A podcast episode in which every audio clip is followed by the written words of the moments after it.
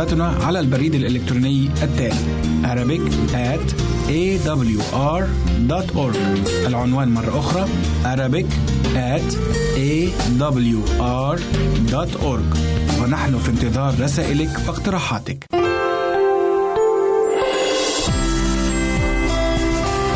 هنا إذاعة صوت الوعد. لكي يكون الوعد من نصيبك.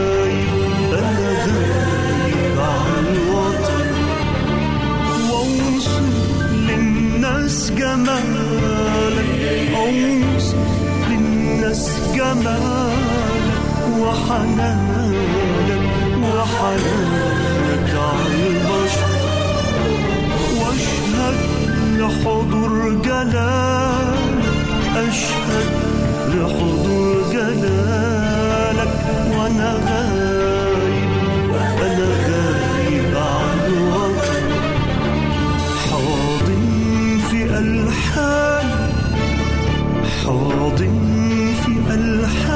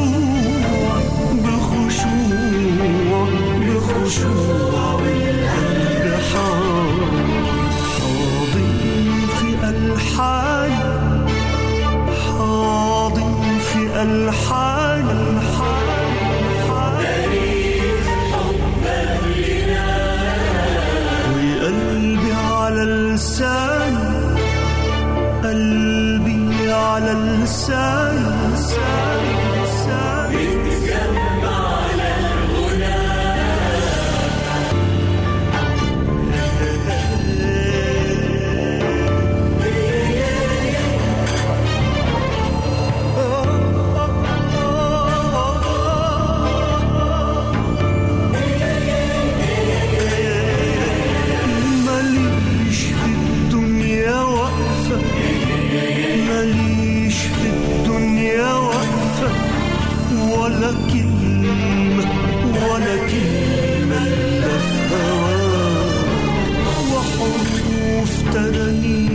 شايفة حروف ترانيمي شايفة أسرار أسرار غناها في غناك ماليش في الدنيا وقفة. ماليش في الدنيا وقفة. ولا كلمة ولا كلمة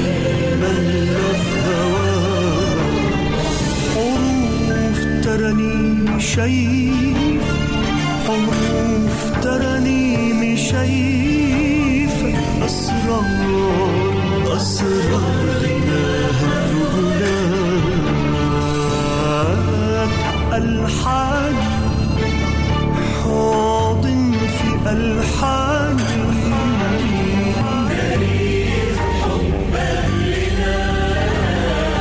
قلبي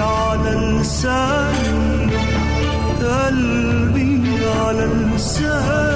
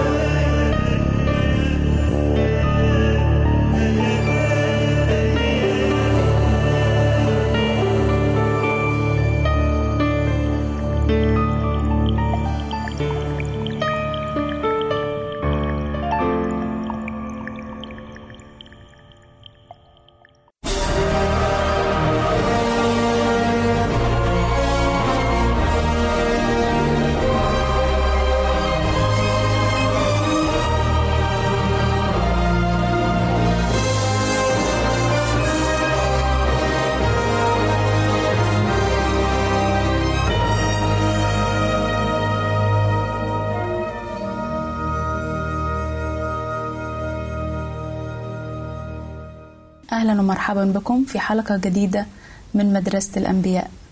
اتكلمنا الحلقة السابقة عن شجاعة النبي إيليا ومواجهته للملك الش... الملك أخاب. في الأول بنحب نرحب جناب القس رزق. أهلا وسهلا. بحضرتك معانا. في الاستديو. وزي ما إحنا متعودين ان إحنا بنبدأ دايما حلقتنا ب... بسؤال. حلقتنا النهاردة الأول بعنوان إيليا النبي والملكة إيزابل. عايزين نعرف مين هي الملكة إيزابل ومن أي بلد وليه وكان إيه عملها؟ تمام. الملكة إيزابل الأول هي كانت من بلد اسمها صيدون. هذه البلد كانت بلد وثنية. الملكة إيزابل هي بنت إثبعل ملك الصيدونيين. تزوجها الملك أخاب وبالطبع بما إنها كانت زوجة للملك أخاب يبقى على طول بتكون هي ملكة. صحيح. الملكة إيزابل كان عملها ملكة ما كانش ليها عمل أكتر عن كده ولكن العمل اللي كان بجانب عملها كملكة كانت تدعم عبادة البعل وتهتم بأنبيائه أكثر من عبادة الله. ودي هنعرف من سياق حلقتنا النهاردة الشر اللي ارتكبته أو مدى جرم الشر وبشاعته اللي ارتكبته الملكة إيزابل دايما الكتاب المقدس بيذكر لنا إن الملكة الشريرة إيزابل كانت رمز للشر في وقتها. موجود في سفر الرؤيا إصحاح 2 عدد 20 ل 21 بيقول لكن عندي عليك قليل أنك تسيب المرأة إيزابل التي تقول أنها نبية حتى تعلم وتغوي عبيدي أن يزنوا ويأكلوا ما ذبح للأوثان وأعطيتها زمانا لكي تتب عن زناها ولم تتب. رغم أن الملكة الشريرة إيزابل ماتت آه، الكلام ده اتقال بعد ما ما ماتت الملكة بحوالي 900 سنة. بس الكتاب آه، عايز يأكد لنا على شرها. ليه؟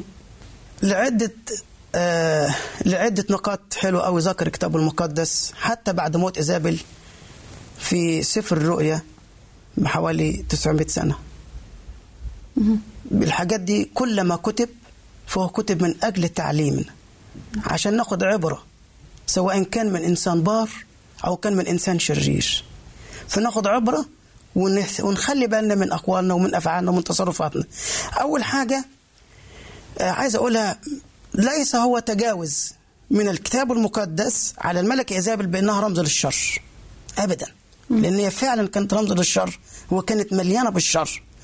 الخطأ والخطية. في حياتها كانت مثالا متجسدا لكل أعمال رضية ودانسة. رقم واحد نتكلم عنه في النقطة ديت. آه، تسببت في عبادة البعل بين شعب الله وأغواتهم. دي إيزابل اللي عمل كده وأغواتهم. إن هم يزنوا. لأن الزنا في ده الوقت كان جزء لا يتجزأ من عبادة البعل. وده اللي سببته. ده هل ده ما كانش شر؟ ده مش خطأ وخلاص. ده كان خطأ ضد نفسه. الإنسان اللي بيعمل هذه الخطية البشعة وبيخطئ ضد ربنا بيخطئ ضد جسده وبيخطئ ضد ربنا. وهم كان بيعتبروا إن هو جزء لا يتجزأ من عبادة البعل تخيل واحد بيعمل بيخطئ خطية وبيعتبرها إن دي عبادة.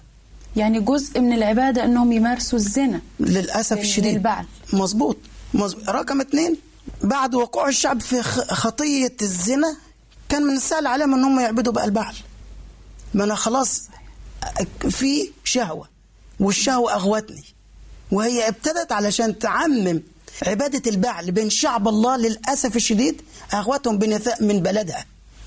مش من بين شعب بس للأسف كمان لا أغوتهم بنساء من بلدها من بين الصيدونيين. يعني جلبت الشر معاها لشعب الله من بلدها. للأسف الشديد. جلبت الشر في طياتها وهي رايحة تكون زوجة لملك لشعب الله. عممت الشر وعممت عبادة البعل بين شعب الله بعبادة الوثن والشعب انجرف كله أو الغالبية العظمى انجرفوا إن هم يعبدوا البعل بعد أن ارتكبوا خطيئة الزنا. رقم ثلاثة حاربت عبادة الله الحي الحقيقي. حاربت عبادة الله الحي الحقيقي في إسرائيل أو بين شعب الله عن طريق اضطهاد عن طريق اضطهاد وقتل أنبيائه شفتي قد إيه؟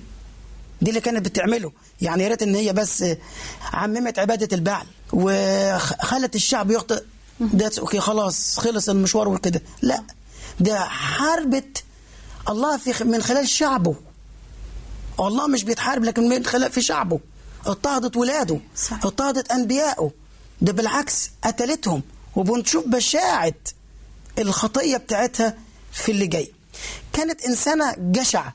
ولما نقول كلمة جشعة كانت طماعة. وكانت أنانية كمان في نفس الوقت. كانت تحب كل حاجة ليها هي بس. ودي حذرنا منها الكتاب المقدس. قال لنا إياكم تحذروا والطمع. اكتفوا بعلائفكم. صحيح. يكتفي باللي ربنا اداهولنا. من له القوت والقسوة والكسوة فليكتفي بهم. بهما بهم. ده ربنا عايزنا. لكن هي كانت إنسانة طماعة. الكتاب المقدس ذكر لنا برضو آيات جميلة جدا في الموضوع دوت. قال التقوى مع القناعة هي هي تجارة التجارة عظيمة. عظيم. لكن إيزابل كانت جشعة جدا. الدليل كرم نبوت اليزرعيلي. لما طلبوا منه أخاب علشان ياخد كرم نبوت اليزرعيلي ما رضيش. وده كان حقه. صحيح. حقه إن هو يرفض أو يوافق. أكيد. آه، الجشاعة وصلت إيزابل لما نابوت رفض إن هو يدي كرمه الملك. مين أنت إنسان عادي أو هي في نظرها كان هو ولا حاجة ولا شيء ترفض تدي حاجة الملك. صح. ابتدت تفكر في جشاعة هنا بشاعة الخطية تبان بشاعة الشر اللي جواها تبان. عشان كده أطلقنا عليها الملكة الشريرة. كانت شريرة وشاطرة في الشر. تدبر تخطط إزاي تكون سريعة سريعة سريعة رجلها فعلا كانت سريعة الجريان للشر. خططت على حاجتين اتنين. ضد نابوت الأزرعيلي. إيه اللي اتعمل لشخص جدف على الله والملك ده كان لازم يترجم.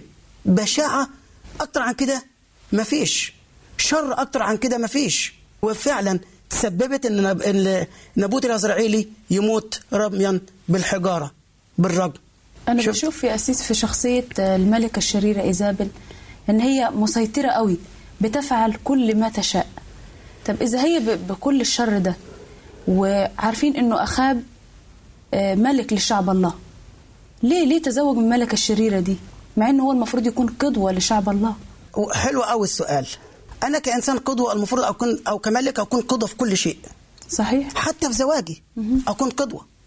حتى يعني في ليه حياتي. ليه ما أخدش حد من شعب الله؟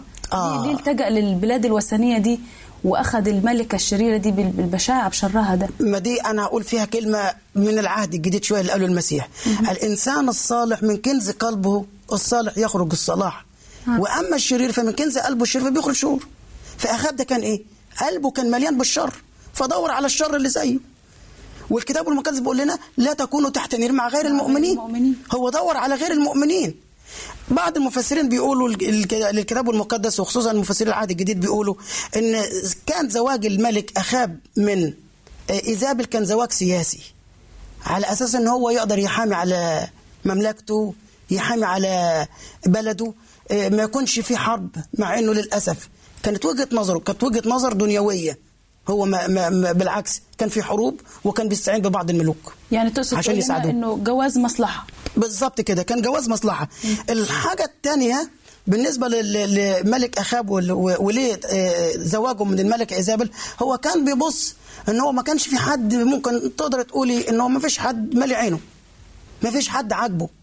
كبرياء غطرسة شرور عدم ال- ال- ال- الرضا والشبع النفسي في داخله فدور على شبع خارج نطاق شعب ربنا. فوقع في شر أعماله. ان هو ياخد زوجة مش تخليه يعيش سعيد كما يظن البعض ولكن كانت معيشاه في في تعاسة. ما كانش بيشعر بسلام ولا كانش بيشعر بطمأنينة بل بالعكس أخاب عاش أيامه كلها في ألام وفي حروب وفي عدم استقرار بسبب زواجه من الملكة إيزابل لأنه كان بيدور على زواج المصلحة مش الزواج اللي إزاي اللي على حسب إرادة ربنا. زواج أخاب كان زواج مش على حسب قصد ربنا خالص ده كان على حسب هواه هو على حسب اختياره هو. لكن الواحد في كل حاجة لو أنا تركت الاختيار لربنا هعيش سعيد. وإذا اخترت أنا من نفسي أنا هعيش تعيس. الحاجة التانية في النقطة ديت لو أنا دورت على الزواج عشان أتزوج من واحدة غنية أو متعلمة تعليم عالي جدا أكتر مني برضو ممكن تتسبب لي في تعاسة في الحياة. طيب الحاجة الثالثة لو أنا دورت على واحدة من خارج نطاق الإيمان ومن خارج نطاق المؤمنين برضه أنا ب- مش إنسان بعيش سعيد. لأنه أي شركة للمسيح مع بلعال وأي خلطة للنور مع الظلم. لا بيتفق ده مع ده ولا ده مع ده؟ صحيح بس آه، أنا شايفة إنه آه، أخاب شرير زي الملكة آه، إيزابل هل نقدر نقول إن هو كان سعيد في زواجه؟ مرتاح مبسوط مع الملكة الشريرة إيزابل هي بتلبي له كل رغباته. كرم نبوت اليزرعيلي هو رجع البيت مهموم ومغموم اللي هو اللي نبوت اليزرعيلي رفض إن يديله الكرم هي قالت له لا مالك ما لوجهك مكمد وأنت بغير مريض. فاللي أنت عايزه هعمله. ما, ما, ما تقلقش من أي حاجة. فهل هو كان كان بالفعل سعيد في زواجه مع الملكة إيزابل؟ بالتأكيد أخاب ما كانش سعيد في زواجه وأدلة كتيرة بس هنذكر منها البعض. أخاب لما كان بيطلع علشان خاطر يتقابل مع مع النبي إيليا نرجع لإيليا برضه مرة تاني. ال- ال- التعب كان بيبان على بيبان على وال- والألم بيبان على وش آخاب. صحيح. من ضمن المرات قال له آه وجدتني عدوي بعد ما بعد موت كرم نبوت بعد ما موت نبوت اليزرعيلي. مباشرة. مباشرة على طول. لما طلع علشان يورث كرم نبوت اليزرعيلي ربنا أرسل إيليا علشان يوبخ أخاب على خطيته وعلى العمل اللي عمله. فلو لو جبنا على الأقل النقطتين دول قلناهم لما تقابل مع أخ... مع مع نبوت اليزرعيلي ولما تقابل مع ايليا لما تقابل مع ايليا ورجع مع اخاب مع نبوت اليزرعيلي ورجع البيت القصر وقابلته إيز... إيزابل قالت له إيه؟ أنت باين عليك الحزن وأنت ما فيكش ما أنتش مريض مالك؟ يبقى فين السعادة؟ كان المفروض لما يرث كرم نبوت يحس بسعادة. لما راح لإيليا وإيليا قال له أليس لأنك بعت نفسك لعمل الشر؟ سببت توبيخ إيليا ليه سبب له إيه؟ عدم السعادة. صحيح. يبقى إيزابل بدل ما تسعده بأن هو ياخد كرم نبوت الإسرائيلي زودت عليه الهموم أكتر. يبقى هل كان جوازه جواز سعيد؟ طبعا لا. لا. بالتأكيد ما كانش جواز سعيد. منين الجواز؟ لما أنا كل ما بحاول أسعد بتعس. كل ما بحاول أساعد أصلح بخرب. يبقى منين الجواز السعيد؟ تيجي منين السعادة؟ الإنسان ال- ال- الكتاب المقدس بيتكلم على المرأة الحكيمة في أمثال سليمان الحكيم. لما يقول امرأة فاضلة من يجد من يجدها؟ ثمنها يفوق اللي قال ليه؟ بها يفرح قلب زوجها. فلا هل. أخاب؟ هل أخاب؟ كان قلبه فرحان بإيزابل؟ ده كان كل ما ما تفكر له إن هي تسعده كانت بتحفر له حفرة تحطه فيه. هي من وجهة نظر أخاب إن هي بتعمل اللي يسعده اللي كان منكد عيشته زي ما إحنا بنقول آه، ايليا النبي ايليا إنه دايما بيبكته على الشر دايما يقول له أنت غلط. فمن وجهة نظره إن هو شايف إنه الراجل ده هو اللي منكد حياتي. على فكرة إحنا أحيانا بنبص إن إن أنبياء الله هم اللي بيسببوا لنا النكد. لا بالعكس. ده هم الله من طريقهم عايز يدينا الراحة عايز يدينا السلام. هو عايز يدينا سلام وعايز يدينا استقرار في حياتنا. وعشان كده بيبعت لي المرشد. يقول لي أنا جاي أنصحك وجاي أرشدك. أرشدك وأنصحك الطريقة التي تسلكها عيني عليك. يعني أنا عشان بحبك. فأنا بعت لك ده عشان يقول لك إيه؟ لا اللي أنت عملته ده غلط. ليه؟ يبقى فين فين النكد اللي كان بيسببه ليا؟ ده بالعكس. النكد كان في البيت زي ما قال الكتاب المقدس أعداء الإنسان أهل بيته. أهل بيته. أهل بيته. فللأسف هو قال لايليا أوجدتني عدوي لكن كان المفروض هو يروح لايزابل يقول لها الكلمة ديت. ابعد عني يا عدوي.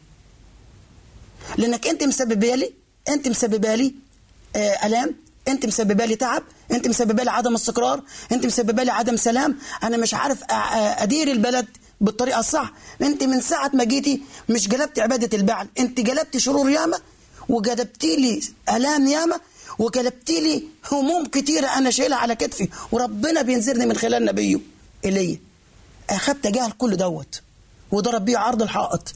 وتجاهل صوت ربنا ليه؟ اللي بيكلمه من خلال ايليا وبدل ما الله تجسد من خلال إن هو يتكلم أخاب من خلال ايليا والشيطان تجسد في إيزابل إن هو يكلم أخاب من خلال إيزابل وأخاب بقى في النص.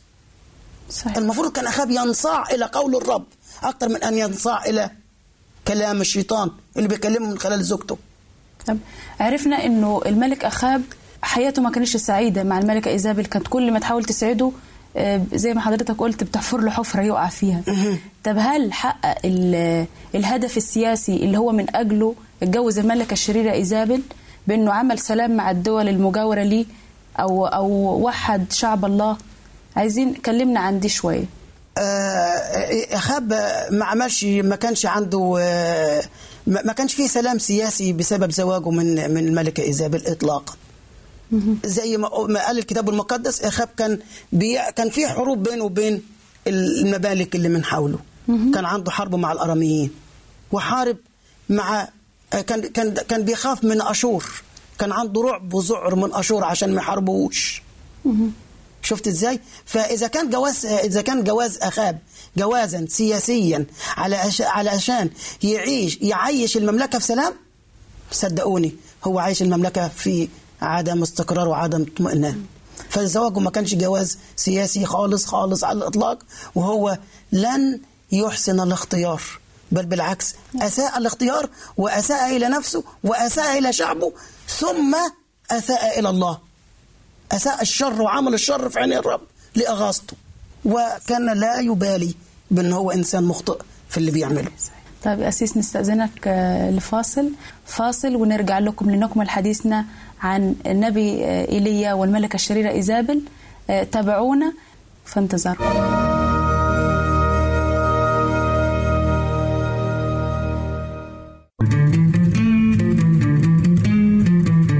أنتم تستمعون إلى إذاعة صوت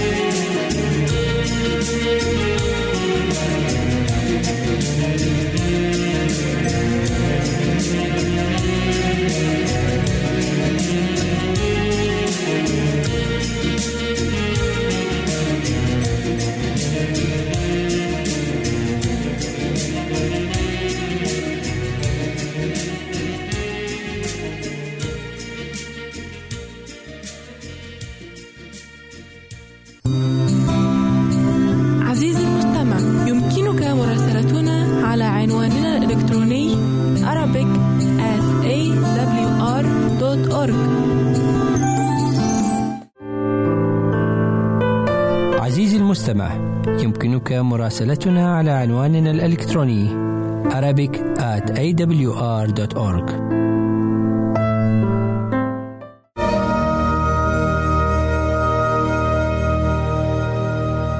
أهلا وسهلا بكم مرة أخرى بعد الفاصل. نعود لنكمل حديثنا مع جناب الكسرز عن إيزابل والملكة الشريرة. آه، هنا سؤال ما هو دور إيليا النبي فيما قامت به إيزابل ضد نبوت اليزرعيلي؟ وضد أنبياء الرب. هل النبي إيليا صمت؟ لم يفعل شيء؟ ولا كان شجاع أن يواجه الملكة الشريرة إيزابل دور ايليا هو دور كل المؤمنين. ايليا ما كانش بيصمت. إذا صمت ايليا يبقى نقدر نقول ممكن مش ايليا اللي صمت. الله يصمت. ولكن الرب اللي يصمت ابدا عن الشر. الرب أرسل ايليا فايليا لم يصمت لأن ده مش دوره. ده دور الله اللي هيتدخل في الوقت دوت. الله بيجي في الوقت المعين وفي الوقت المناسب. فأرسل ايليا برسالة وكان على ايليا أن يؤدي هذه الرسالة. رسالة ايليا هي توبيخ كل من يرتكب الخطأ ضد غيره أمام عين الرب. وربنا بيحذرنا في الكلمات ديت. وعندنا آية حلوة في سفر الملوك الأول 21 23 الملوك الأول أصحاح 21 23 وتكلم الرب عن إيزابل أيضا قائلا. يبقى مش إلي. الرب كان بيتكلم من خلال مين؟ من خلال من خلال إيليا يبقى لم يصمت إيليا ولم يصمت الرب. الرب لم يصمت بل أرسل إيليا ليتكلم مع الملكة إيزابل عن ال- الجريمة البشعة اللي ارتكبتها ضد إنسان بريء صحيح. زي إيليا وللأسف أن أحيانا بيتكرر عملية الظلم دي كتير في الأيام اللي إحنا فيها. الظلم ساعات بيتكرر من عصر لعصر ومن جيل لجيل ومن آه، في التاريخ شغال الظلم شغال لكن ربنا رب ما بيصمتش ابدا على الظالم لأن ويل لك أيها الظالم وأنت لم تظلم بعد. صحيح. الرب مش هيسيبه يستمر في ظلمه لأن هو يسمع استغاثة المظلومين صحيح. وبيستجيب ليهم. فقال إيه ايليا إن الكلاب تأكل ايذابل عند مترسه يزرعيل. زي ما حصل مع نبوت اليزرعيلي هيحصل مع إيزابل وهيحصل مع أخاب. ده كمان ونسلهم كله. لأن كان نسل شرير. عندنا نقطتين هنا بالنسبة لما ربنا بعت يوبخ أخاب ويوبخ إيزابل على فم نبيه ايليا أول حاجة نتكلم على قلبين بس. القلب المتحجر. في قلب متحجر. القلب الذي لا يبالي الذي يرتكب من جرم كبير أو خطيئة ولا يبالي. يعني ولا إيه يعني أنا ما فيش أي مشاكل. يمكن دي قلناها قبل كده. إيه يعني أنا ما عملتش خطية. الرب بيقول إيه في النقطة ديت في سفر أرميا النبي؟ خلينا نقراها واحدة واحدة وبوضوح لو عايزين يتابعوا الآيات معانا من الكتاب المقدس شوفوا إحنا بنتكلم ونجيب الكتاب الكلام دوت إزاي. يا رب شفتي؟ يا رب أليست عيناك على الحق عشان فيه ظلم؟ صحيح. يبقى إحنا بنعاتب ونقول يا رب مش في مش عينيك على الحق. يقول يقول ربنا يرد علينا ويرد يقول لنا إيه؟ ضربتهم فلم يتوجعوا. قلب متحجر. ايزابل قلب متحجر اخاب قلب قلب صلب أكثر من متحجر. قسوة. جدا في عمل الشر. قسوة عشان محبة النفس. بالظبط كده. افنيتهم وأبوا قبول التأديب. شفتي؟ للأسف. صلبوا وجوههم أكثر من الصخر. أبوا الرجوع. هتكلم في تتكلم في صخر. خلاص. الحاجة اللي بعديها النقطة اللي بعديها قلب مخادع. يعني بيعمل الشر وبيوهم نفسه إن هو ما عملش الشر. قلب مخادع.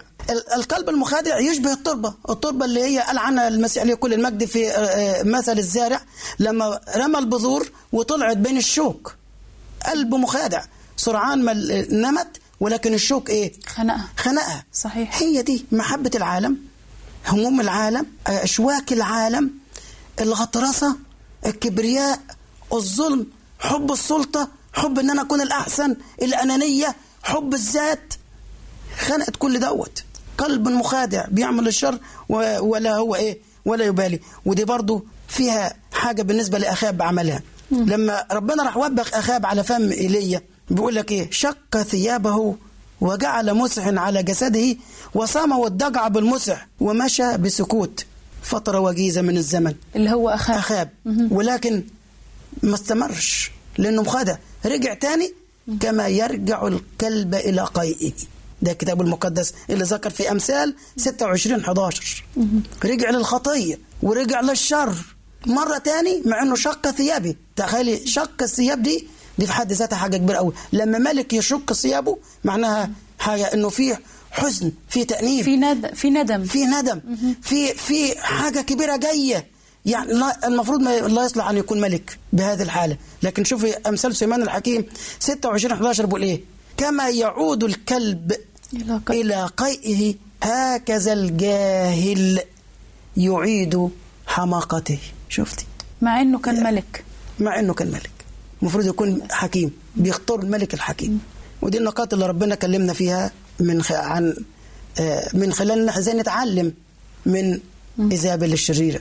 طب بما إننا بنتكلم عن ايزابل عايزين نعرف هي بترمز لإيه في الكتاب المقدس؟ المرأة بترمز لإيه في الكتاب حلو قوي حلو قوي شكرا. عندنا نوعين للمرأة في الكتاب المقدس. في منهم واحدة برضو اتذكرت باسم إيزابل وبالأخص في سفر الرؤيا في العهد الجديد. النوع الأول المرأة الطاهرة النقية. المرأة الطاهرة النقية. في سفر الرؤيا هي برضو بترمز أولا الاثنين النوعين بيرمزوا للكنيسة. التي تعطي كلمة الله كلمة الحق كما هي. بدون إيه؟ بدون بدون. تحريف أو بدون تضليل أو بدون آه إن أنا أحط من عندي. صحيح. النوع الثاني ال- ال- ال- النوع الثاني المرأة الدانسة الردية يبقى طاهرة نقية والثاني دانسة. دانسة ردية ودي كانت بترمز بإيزابل لأن إيزابل كانت دانسة ردية غيرت في حق ربنا وغيرت عبادة الله الحي إلى عبادة بعل إلى وثن أصم. له أذان ولا يسمع أعين ولا يبصر ولا يبصر. فم ولا يتكلم. مناخر يعني مناخير ولا آه يشم مش بيحس. هي عملت بكل جهدها إنها تعمم عبادة البعل على كل على كل شعب. بالظبط بالظبط وسؤالك ده مهم جدا لأن بيذكر فيه الكتاب المقدس النوعين دولت ليه؟ لأن الكنيسة هي عروس المسيح. نعم. الكنيسة هي عروس المسيح. فبتشبه الزوجة الطاهره النقية اللي استلمت التعليم الطاهر النقي من الله وادته كما هو. أما الدانسه الردية اللي بترمز لايزابل هي اللي بتغير في كلام في كلام. اللي بتغير في كلام ربنا. وعشان كده ال- المرأة هربت إلى البرية حيث لها موضع معد من الله لكي يعول هناك 1260 يوما. رؤية 12 6 شفت إزاي؟ وربنا بيدينا كلمات واضحة جدا في الكتاب المقدس. الله هو اللي بيعول المرأة أو الكنيسة هو اللي بيعول المؤمنين اللي متكلين عليه. اللي قلبهم طاهر ونقي. كده يا أسيس نكون وصلنا لنهاية حلقتنا. بنشكرك كتير على التوضيح للملكة الشريرة إيزابل وكيف إيليا كان عنده الشجاعة أن يواجهها. شكرا لمتابعتكم وإلى اللقاء في حلقة قادمة إن شاء الله.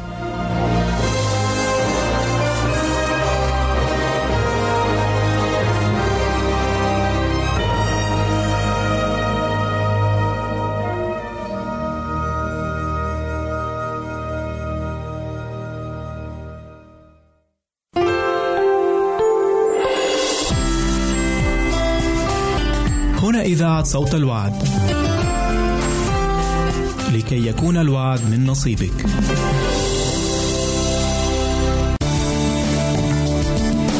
أنتم تستمعون إلى إذاعة صوت الوعد.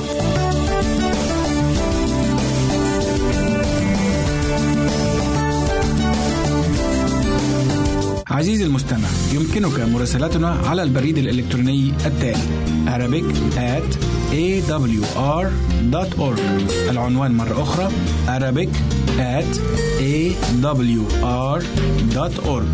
ونحن في انتظار رسائلك واقتراحاتك. عزيزي المستمع أهلا ومرحبا بك في حلقة جديدة من البرنامج الروحي عمق محبة الله. كثير من الناس يظنون أن العلم والدين قد يتعارضا معا وأنهما على طرفي نقيض. لذلك حلقة اليوم بعنوان هل يتعارض العلم مع الإيمان؟ فابقوا معنا. أراد شاب بعدما أنهى تعليمه الثانوي أن يلتحق بكلية العلوم وبالأخص قسم علم الأحياء أو البيولوجي. ولكن نجد أن والدة هذا الشاب قد اعترضت على هذه الجامعة وعلى هذا القسم بالذات قائلة له هذه نصيحتي لك يا بني. إن العلم في هذه الجامعة وفي هذا القسم بالتحديد سوف يفقدك إيمانك بالله.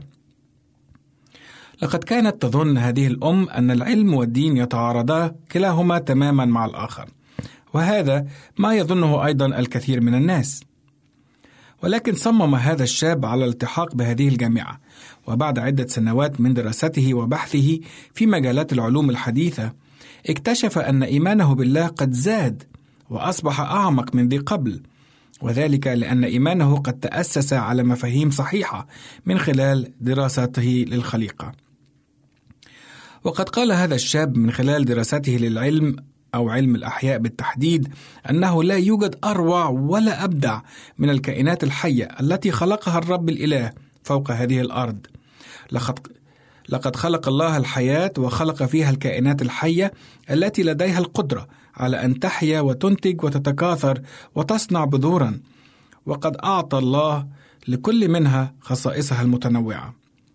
دعونا أعزائي المستمعين نأخذ بعض الأمثلة عن بعض الكائنات الحية والتي تنمو وتتكاثر من خلال التربة وأشعة الشمس.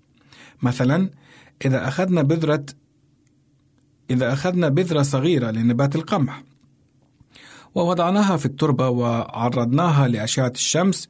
لوجدنا أن هذه البذرة هي عبارة عن آلة حية تصنع نهارا وليلا آلاف المركبات الكيميائية تصنع نهارا وليلا آلاف المركبات الكيماوية وذلك لدقة صغره وهذا يعتبر أروع إعلان لعظمة الله في الخلق والخليقة. والعجيب هنا في هذا المثال أن خلية واحدة صغيرة لا يزيد طولها عن واحد على الألف من المليمتر تحتاج إلى ميكروسكوب قوي جدا لرؤيتها. تكونت من بويضة أخصبت في نبات ما لكي تصنع نباتا كبيرا له جذور وساق وأوراق وأزهار وثمار وحبوب. وهذه الحبوب قادرة على أن تصنع أجيالا لا حد لها من النبات نفسه. ومن هنا نرى عجائب الله وعظمته وأيضا قدرته. مثال آخر. فإذا تأملنا في الكائن البشري أو الحيواني الحي بأن نأخذ بويضة مخصبة من جسم الإنسان لا يزيد حجمها عن نصف مليمتر نجد أن هذه الخلية الواحدة الصغيرة بهذا المقدار تصير 500 ألف مليون خلية لكي تكون إنسانا كاملا. له عينان وأذنان وفم وقلب ورئتان إلى آخره وذلك في خلال شهور قليلة في رحم الأم. وهذه الأجهزة تقوم بكل وظائف الحياة العجيبة ليلا ونهارا في غاية من الإتقان والروعة. قال الإله في سفر التكوين واحد والعددين 26 ل 28 نعمل نعمل الإنسان على صورتنا كشبهنا فخلق الله الإنسان على صورته على صورة الله خلقه ذكرا وأنثى خلقهم وباركهم الله وقال لهم أثمروا واكثروا واملأوا الأرض. ويتضح من ذلك أن العلم يعطي للإنسان إدراكا أكبر لعظمة وحكمة الله ولقدرته ولجلاله. وهذا الإدراك ينمو مع كل اكتشاف علمي ومع كل تقدم في المعرفة الحقة لما صنعته يد الله القدير. إن العلم يقشع عن العين كل غشاوة. إن العلم يقشع عن العين كل غشاوة الخرافات التي تتسلل أحيانا إلى المفاهيم الدينية وتتعارض معها. تماما مثلما أزال الطب الحديث أساليب الشعوذة السحرية ودجل الدجالين. فمثلا كلما درسنا الأعمال الفنية لرجل من رجال الفن لتعرفنا على شخصيته ومهاراته وفنه. كذلك الحال كلما درسنا أعمال الله كلما تكشفت لنا حكمته وقدرته وعظمته. إن الله يرى من خلال الطبيعة الجميلة والتي نراها من حولنا وأيضا يرى من خلال كل العجائب التي صنعها بقدرته وبعظمته. لقد قال هذا الشاب بعد عدة سنوات من الدراسة والبحث في مجالات العلوم الحديثة إن إيماني بالله قد أصبح أكثر متانة وعمقا وأكثر ثباتا من ذي قبل. وهو وها هو الآن قد حصل هذا الشاب على درجة الدكتوراه في مجال علم الأحياء. ليس فقط بل ومنح منصب رئيس قسم الأحياء بالجامعة. أعزائي المستمعين دعونا نتأمل في عظمة الخالق من خلال الطبيعة ومن خلال كل خلائقه حيث يقول السجل الإلهي هذه الكلمات. وراى الله كل ما عمله فإذا هو حسن جدا. وإلى اللقاء أعزائي في حلقة جديدة من برنامج عمق محبة الله. كان معكم أمير غالي. thank you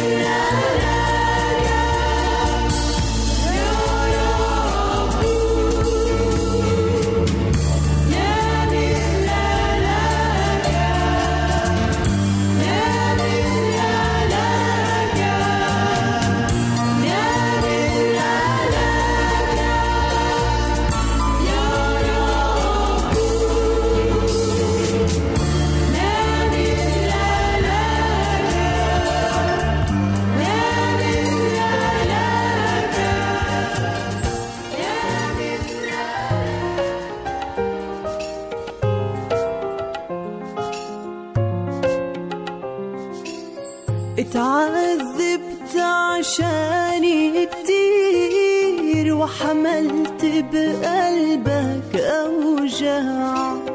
حبتني آه يا قدير مع إني